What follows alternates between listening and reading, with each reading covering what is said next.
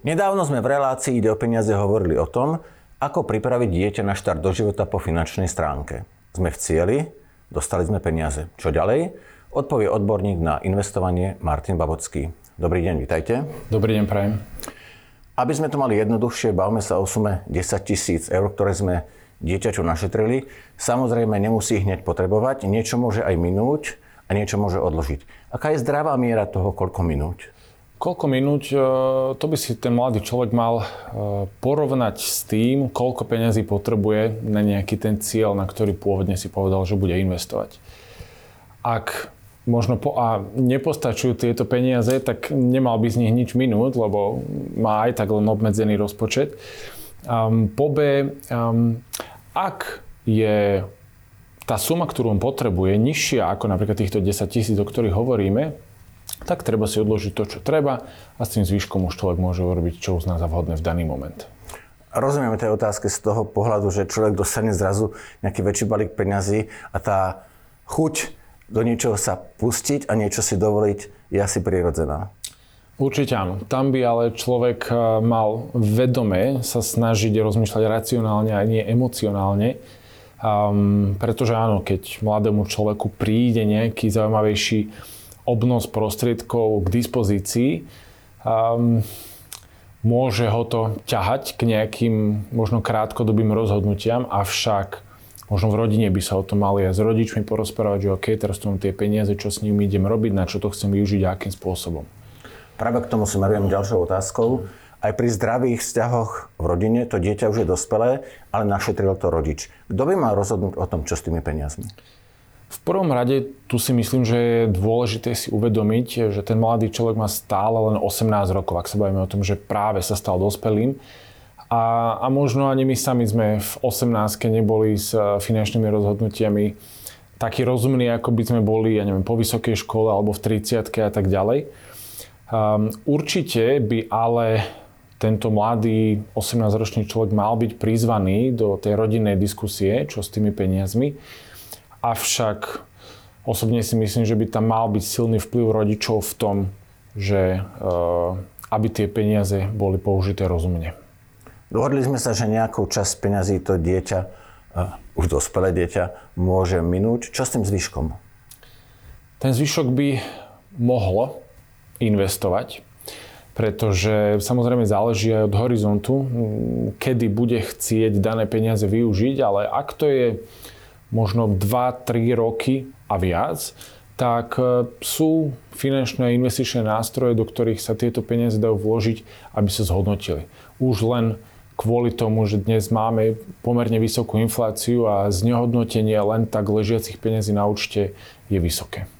Vieme, že to je individuálne, niekto tie peniaze bude potrebovať skôr, niekto neskôr. Ako sa rozhodovať o tom, čo s tými peniazmi práve v súvislosti s tým, že nepoznáme investičný horizont?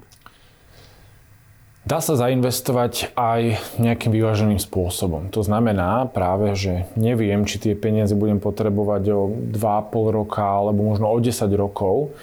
A práve nejaké vyvážené investičné portfólio myslí aj na to, že mimo dynamických zložiek v tom portfóliu sú aj konzervatívnejšie. To znamená, že aj keby prišlo k nejakým ťažším časom na finančných trhoch, k nejakej recesii, k nejakej kríze, tak tá časť portfólia, ktorá je zainvestovaná konzervatívne, s najväčšou pravdepodobnosťou by na to nebola zle.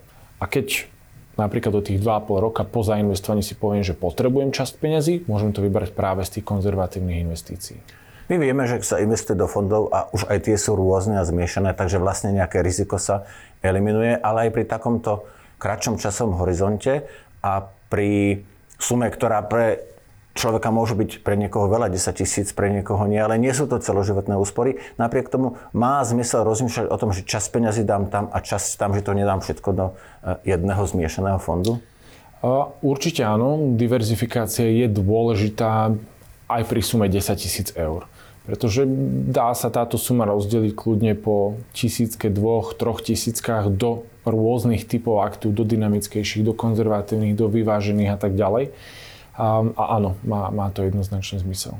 Už sme sa bavili o tom, že asi nie je vhodné sa triafať do toho, kde sú trhy a kedy investovať. Napriek tomu má zmysel rozložiť riziko a povedzme odkladať, investovať do fondov po tisícke každý mesiac, alebo dať tie peniaze radšej naraz, čo je lepšie? Hlavný dôvod toho rozloženia je práve, že človek sa chce vyhnúť kríze, chce sa vyhnúť tomu, že zainvestujem celú sumu a teraz o 2-3 mesiace príde kríza, áno.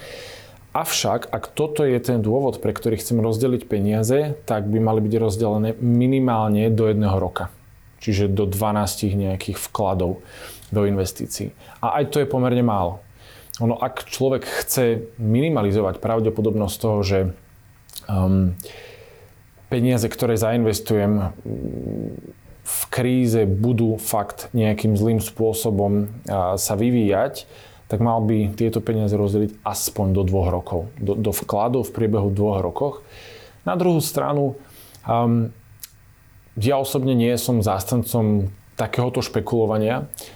Pokojne nech človek zainvestuje celú sumu hneď, ale keď diverzifikuje tie peniaze, tak sa nemusí obávať nejaké krízy, pretože keď tam dám dostatočný počet, dostatočný objem z týchto peniazí do konzervatívnych investícií, tak keď príde kríza, tie dynamické aktíva, čo sú akcie, poklesnú najhlbšie, avšak tie ostatné aktíva vo všeobecnosti z toho dlhodobého pohľadu majú nie taký zlý vývoj v krízach. Akýkoľvek výnos je viac ako 0% na bežnom účte v banke, ale pri takomto kratšom časovom horizonte investičnom, s akým zhodnotením môžeme počítať? V tom kratšom období vie človek, ktorý investuje do konzervatívnych a vyvážených nástrojov, rátať s priemerným ročným výnosom zhruba 4 až 6%.